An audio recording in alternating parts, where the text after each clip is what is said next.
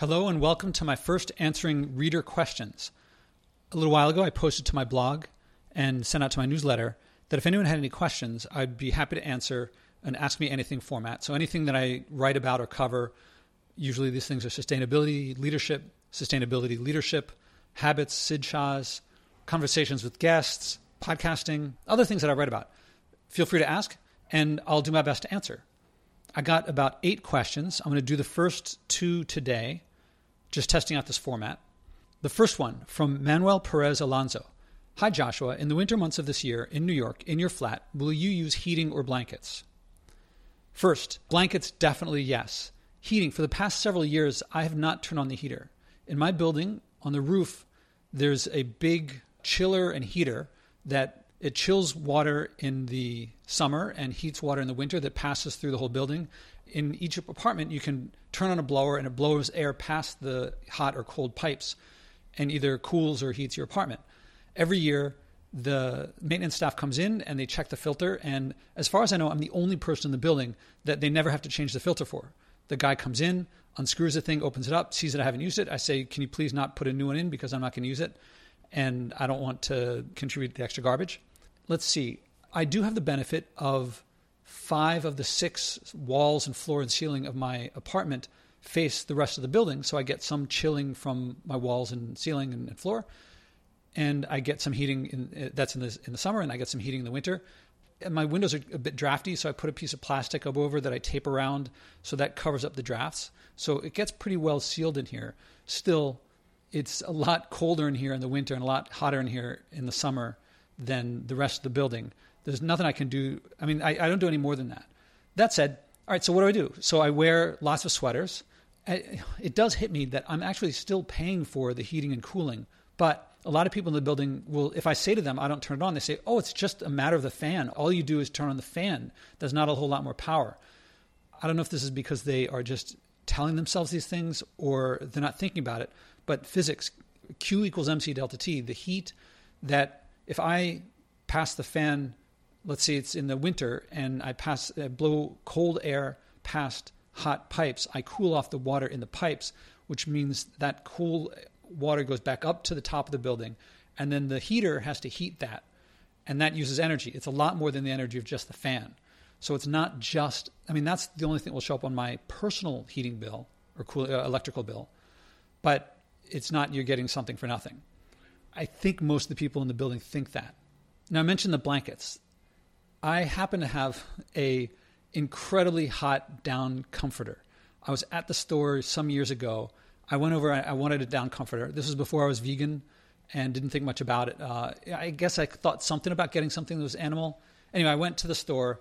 I picked one up and was about to walk away, and then I saw the sign. It said light, medium, heavy, and I picked up a light one. So I thought, I don't know which ones I should get, but I guess I'll go with a medium. So I went and put the light back, got a medium. This thing is so hot. I can only use it in the coldest of cold temperatures. Otherwise, I wake up in the middle of the night sweating. So I, had to, I have to figure out how to have it half cover me, but half not cover me. And it's been very complicated. I have a couple quilts from my grandmother and that my mom has helped remake. But something's worked out. In the past couple of years, various neighbors of mine have, for various reasons, gotten rid of their covers. And some of these covers are very nice. So I'm going to sell the down comforter and switch only to these hand-me-down blankets because they're they're very comfortable and they work very well. And I very much like sleeping in cold temperature under warm blankets. So that will resolve also selling that that uh, comforter will resolve the the vegan animal issue. Someone else will have it. That's they're going to be their issue on that. Now, that's when guests visit. The woman that I dated for the past several years was, I don't know, comfortable. I mean, she was tolerant. She was fine coming over here. I mean, she didn't like it as cold as it was for me. But in the winter, I would tend to go over to her place more. Her apartment was one of these places in New York where the super just turns it on full blast and you can't turn it down. Actually, I have a friend who runs a business called Radiator Labs, which creates a an insulator with a little controller that operates a fan. So you can put it over, if you have a building like this, you can put this insulator thing over your incredibly hot radiator. It will insulate the radiator and let air out from it at uh, whatever temperature you set it to. So this is a great invention. I don't need it in this place.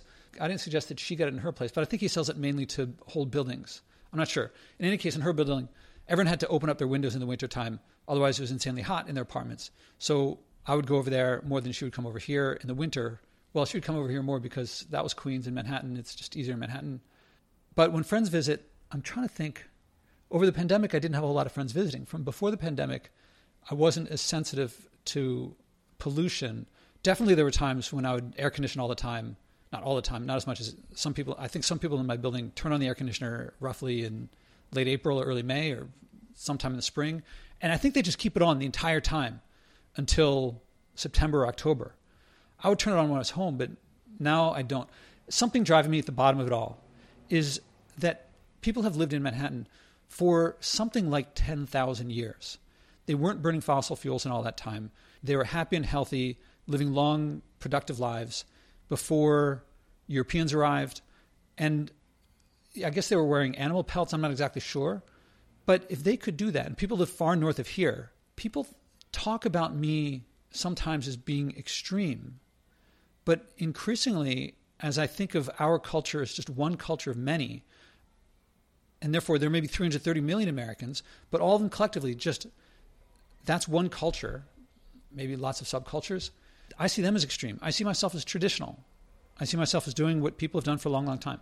This mindset shift, I cannot overstate how something feels, the pleasure or lack of pleasure, how we frame it makes a huge difference in how we interpret these things.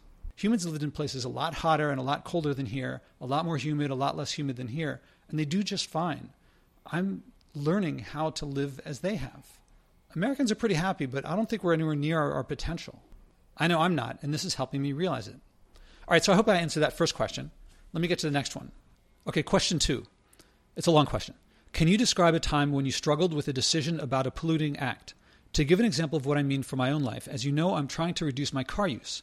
To go to Modern Jive, that's the dance class that this writer uh, goes to, that requires a car use. Parenthetically, she adds, no suitable public transport, too far to walk in the dark. End parentheses. So I've wrestled with giving it up, but decided I didn't want to because of all the benefits to me. Can you think of an example like that in your life? Perhaps something that you couldn't find a less polluting alternative but didn't want to give up. I thought of a few examples. The farm that produces the vegetables for my CSA, every summer, Labor Day weekend, which is the weekend that just passed, early September for those not in the United States, they have a potluck lunch. Over the pandemic, they did not provide, and this is up at the farm. So the farm is 130 miles door to door from my apartment to there. I looked up on the map. I'll, you'll hear why in a second. Before the pandemic, they chartered a bus for all the people in Manhattan who don't have cars, or maybe who do have cars but just want to take a chartered bus. But during the pandemic, that chartered bus didn't go up. So last year, I didn't go. This year, I decided to ride my bike up. I rode my bike. That's why the, I had the map to see the exact route to, to ride up there. I intended to ride the whole way. I made it 92 miles over Saturday and Sunday. My mom and stepfather live nearby there, so they came and picked me up from the 92 mile mark, or you know how far I could make it, then we went to the potluck lunch. Okay, there were a couple things. One, was I going to accept the car ride from as far as I could go to the farm? The alternative would be, well, I wouldn't make it to the farm in time for the lunch because that's as far as I could go. My uh, there was uh, man, I was going up hills in the bottom gear of my bike for hours, and I was really tired because I, had, you know, tent, sleeping bag, two days worth of food on my bike. It was heavy, lots of hills so the alternative is I could go to the train station, just take the train back without having made it all the way up there. Because at Poughkeepsie, which is about 90 miles or 75, 80 miles up, I could have gone to that train station and just come back home without having the potluck. Or I could have contacted the farm and asked if they knew anyone from where I'd made it to, Poughkeepsie or somewhere around there. Could I get a ride with them from there to the rest of the way? But my mom and stepfather wanted to go to the farm, so I accepted the ride there. Now that's not so much because they're going to be driving around anyway actually the dashboard on the car said they get something like 25 miles to the gallon, which seems pretty low. But that was a minor decision.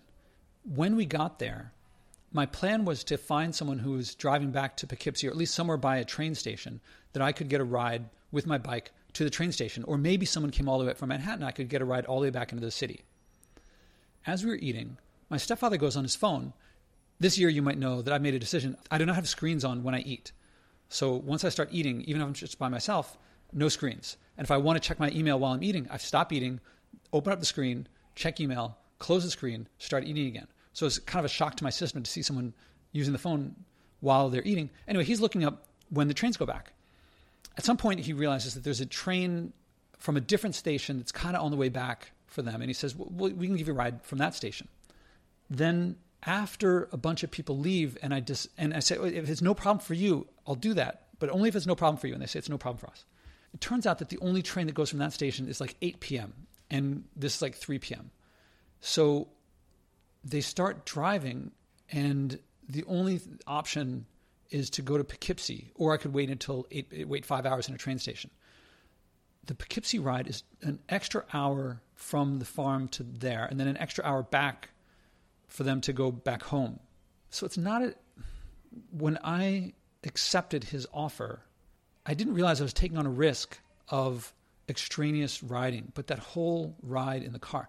And I said to them, "Oh, this isn't this is an extra hour," and they said, both my mom and stepfather in their various ways said, "Oh, it's no problem. We aim to please. We're happy to drive you the extra distance." And I'm sitting there t- thinking, how do I say to them, "I deeply appreciate that you're driving me, but."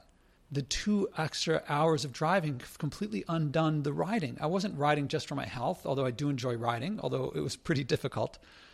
And now it's a couple days later, I'm like really wrecked. But how do I say to them? This is, this is something I struggle with all the time is accepting gifts from people there's someone you might have listened to one of my podcasts. Stephen M. R. Covey offered me a book, and he only has printed copies. So I'm like, how do I get? I really want to accept this gift, but I don't want it shipped because then I have to put the ship the the packaging in my in my uh, garbage, and I'm trying to keep my garbage low. They probably don't recognize that I'm not trying to save money or sa- save a little bit of stuff. It's like I'm not going to go into why details matter in when one cares about something. It's like Every brushstroke matters when you're a really good painter. Every note matters when you're playing your with your heart. Likewise, this feels to me like it's it's not an artistic expression, but it's something like that. Accepting gifts. Sometimes I accept gifts. Sometimes I accept being taken to dinner or something like that. I got taken to this dinner and it was all it was very doofy. The food. I mean, everything was deep fried. I just had a salad. I just, you know I have to sit there and like be uh, it's difficult for me to figure out how to explain to people i appreciate the sentiment. It means a lot to me. It means the world to me. And i don't want to accept the physical thing. So there's gifts. That's a big thing. I volunteer a lot to get food. So this is another place. A lot of these stores around here i don't really call them the ghost stores. They're places that only deliver and they do it in like 10 15 minutes. And a lot of them throw away a lot of food or they would throw away a lot of food but they have these donation shelves. And i volunteer with this organization that we go and pick up the stuff that would have been thrown away. Perfectly good stuff. They just got to get it off their shelves and we bring it to a, a community center where anyone can pick it up, often people who have less means. The deal with it is that anyone who volunteers can take some stuff. Oftentimes, I drop stuff off, and people will take the packaged stuff and they leave the vegetables. So I'm often I often take a lot of the vegetables. To me, they're the best part. Other people don't take them, but that's their business. I tell myself this stuff would have been thrown away. So sometimes I take stuff that is in a package that I would never buy. I'm following the rules that were set up before I was there. The, the, people who volunteer, part of the motivation to get people to do it, and otherwise the stuff might stay on the shelves if they didn't get enough volunteers.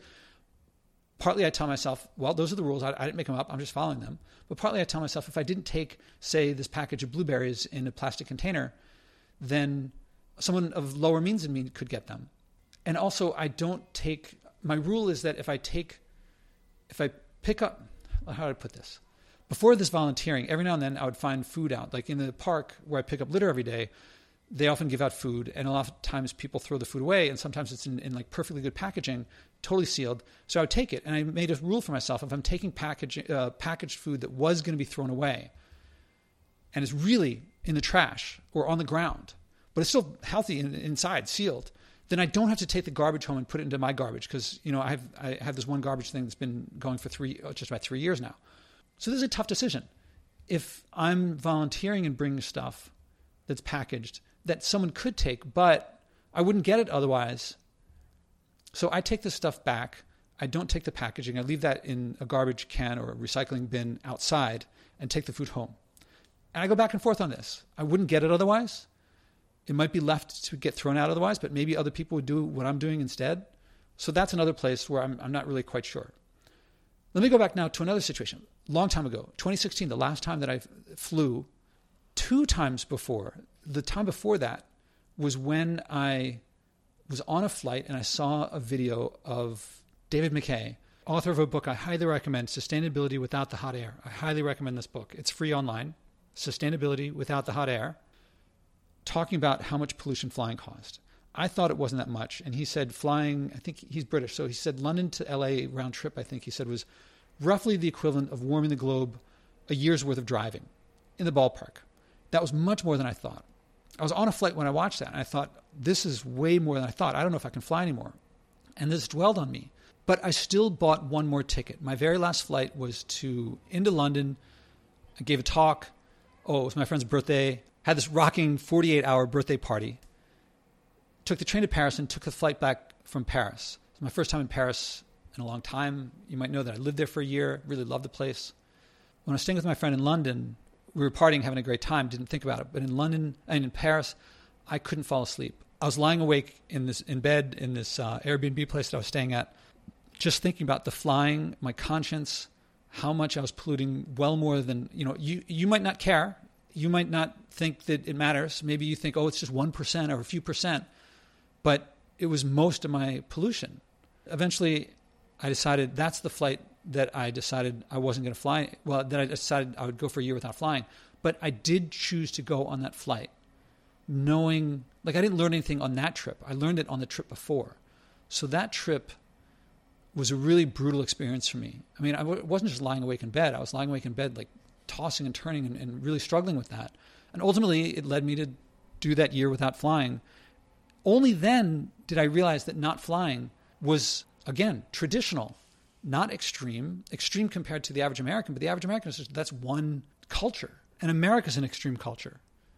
Every other culture, but every culture before 1903, when the first Wright brother, when the Wright brothers first flew, didn't fly.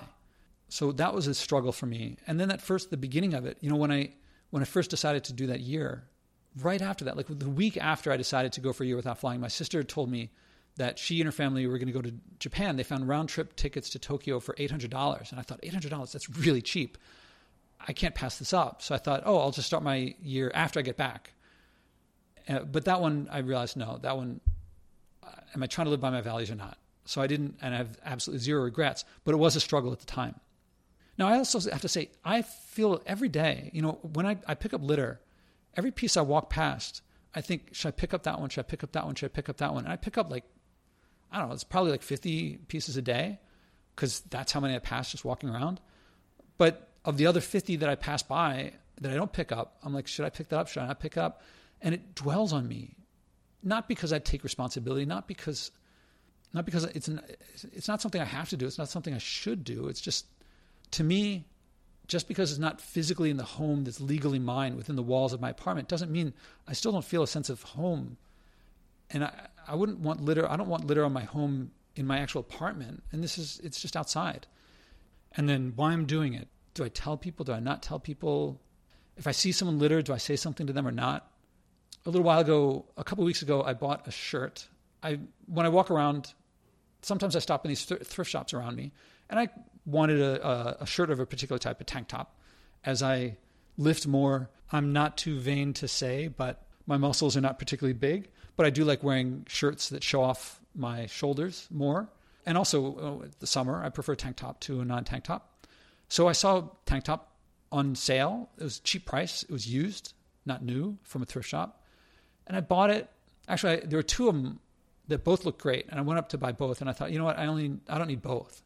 So I only bought one, and I felt good about not getting it. But then as soon as I bought it, I thought, it's late August. The summer's almost over. I could have waited next year if I really needed one to get one then. Because I've been stopping and, and, seeing lots of tank tops, but none that were just quite right. And this one was really like it was just what I was looking for. Then I bought it. And I was like, maybe I didn't need to buy it. I mean, I've worn it a couple times. Now the weather is cooling off. Should I bought it? Should I not have bought it? I mean, it's a thrift shop. You know, I I go through the same things as everyone else does. Just usually I don't buy things. This time I did. So I'm up to buying something like, I don't know, six, seven, eight things this year, not counting food. And each thing I buy, do I need it or not? Actually, a friend of mine gave me a pretty good rule to live by on buying clothing. Every item of clothing should be the best item you've ever gotten. And I try to live by that. Is this the best item I've ever gotten? So my wardrobe is always improving. It used to be based on pure fashion, looks, fit. Now it's also what's it made out of? Is it sustainable? Do I need it? Is it functional? I'm also thinking about when am I going to plug my apartment back in again? Because I know I'm going to plug it back in at some point. That is, reconnect the circuit to the power grid so I draw power from the power grid, which is polluting. Even with the solar panels, I'm not sure what's going to happen in the winter when the days are shorter, the sun's not as direct. I might not want to go up on the roof when it's really cold out. I've been plugging in, you know, I've been telling people my one cheat is that I can bring my computer and phone and work at NYU and plug in while I'm there because I did that before. I'm not trying to change my, I'm not trying to unplug everywhere, just my apartment. Start with one thing, see where it goes. But I realized that plugging it in NYU, if I plug in at home, plug it in NYU, I'm not using less power. So if I plug in at home instead of NYU, that's what I ought to do that. But I can tell that I'm going to get the one, I'm going to feel dirty just reconnecting the circuit. Two, I know I'm going to feel a tug to plug back in. Like right now, I'm recording at home. I look at my battery and it's at 27%. So I got to start thinking like, I'm not going to watch any videos. I'm not going to just listen to music because it's running out. But if I plug in, I know it's going to be so tempting to just watch one more video, to stay online a little bit longer, to do something like instead of reading, I, I've been reading more books while not being plugged in. So I know that tug is going to be there. When do I plug back in? How long do I keep it going? When I do plug back in, how often do I use the computer? How often do I, like, I didn't use the fan this summer. That meant there were several nights when I woke up sweating and it was hard to fall back asleep. What do I do about a situation like that? I'm actually glad that I did it. In the moment, it, was tough, but you know, these are the things that we learn from. Is it really that hard to sweat a few nights?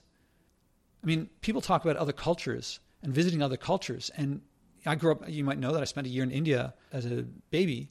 And then I went there a couple times later in my life. And one of the things about India, it hits, I don't know, 120 degrees in Ahmedabad, and people are sleeping out on the street. A lot of people sleeping out on the street. Now, what's more visiting, what's more experiencing another culture? For me to live in heat here or to go there, and I think the people there, the Americans, when they go there, if it's really hot, I think they're looking at people from air conditioned cars, just looking at it. I think it's more like going to the zoo. I think living how other people live brings me closer to them than flying in and swooping in like going to the zoo and being like, oh, look at that, and not really experiencing it. I'm not saying that living in a little bit of heat is like being in India. I'm saying that living under the constraints that others do, that's more experiencing those cultures. Anyone can unplug their fridge. Anyone with a refrigerator can unplug their fridge and learn what cuisine is like in another place where they have to use what's there rather than you know buy whatever you want and put in the freezer and stuff like that. So I wouldn't do that if I could just plug in. I wouldn't have that experience. So as I saw it, and people can frame it however they want. I know a lot of people frame it as like, "Oh, that's terrible. It's suffering. Why would you do that? Just put on the air conditioner, you extreme person." But in my experience, I was experiencing India. I was experiencing what it's like for other people. But I wasn't spending thousands of dollars to fly there, and including the air to get there.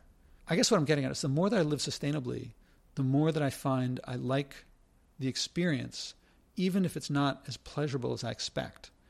So this challenge happens to me all the time. On a daily basis, I'm like, should I do this? Should I not do it? what's the point? I often feel like that's another big one. Why bother? Because it's not going to make that much of a difference, my actions. And generally, my internal response to that, there's a lot of them. I mean, one of the big parts of, I think, leadership in general is how do you keep yourself on the path, on your mission, when, if leadership is necessary, it means people don't know the route and people aren't going to go on it without leadership. So that means I'm doing things that other people aren't doing, don't understand, uh, argue with, put me down for, and yet I think it's right. So I have to figure out how to resolve these things every single time. It's really difficult. One of the things that sustains me is I'm playing scales. If you want to play Carnegie Hall, you got to play a lot of scales. What no one wants to go to Carnegie Hall to see someone play scales. They want to see them play their heart out. They want to see them play deep, meaningful music, expressing themselves through that music. The only way I know how to get there is through playing scales. So if turning off, if unplugging the fridge, that's kind of an advanced scale maybe the beginning was going for a week without buying packaged food. If that's playing a scale, then eventually I make it up to simple pieces, more complex pieces, playing in front of an audience, playing in front of a bigger audience, playing in front of an audience with people I don't know in it. You know, eventually making it to Carnegie Hall, and that's what I'm doing. Except in this performance art, It's avoiding packaged food. It's unplugging the fridge. It's unplugging the apartment. It's picking up litter. All these sorts of things. That's me playing scales in my performance art. Playing Carnegie Hall for me would be leading in a workshop leaders, decision makers, CEOs of major polluting organizations or politicians to actually themselves take on sustainability and change the culture of their organizations, of their constituencies to embrace sustainability and enjoy it, to look at it as something they want to do, not something that they have to do. Because you know, without that mindset shift, I think we're pushing against resistance. With that mindset shift, we're discovering joy, fun, freedom, connection, meaning, purpose. That's Carnegie Hall. I hope these were good examples. So these are the first two ask me anything or responding to listener questions. Oh my goodness, it's almost half an hour. I didn't realize I talked so long. I hope it was useful. If you have questions that I could answer on your practice, on sustainability, on leadership, on sustainability leadership, on how to ferment foods, on I don't know, all the stuff I, I talk and write about, or things that you think I might be knowledgeable about or could help you with. I'm at josh at spodek.net. I hope that doesn't lead to a lot of spam for me. Ask the questions. I'll do my best to answer. I hope my answers that I did so far help people.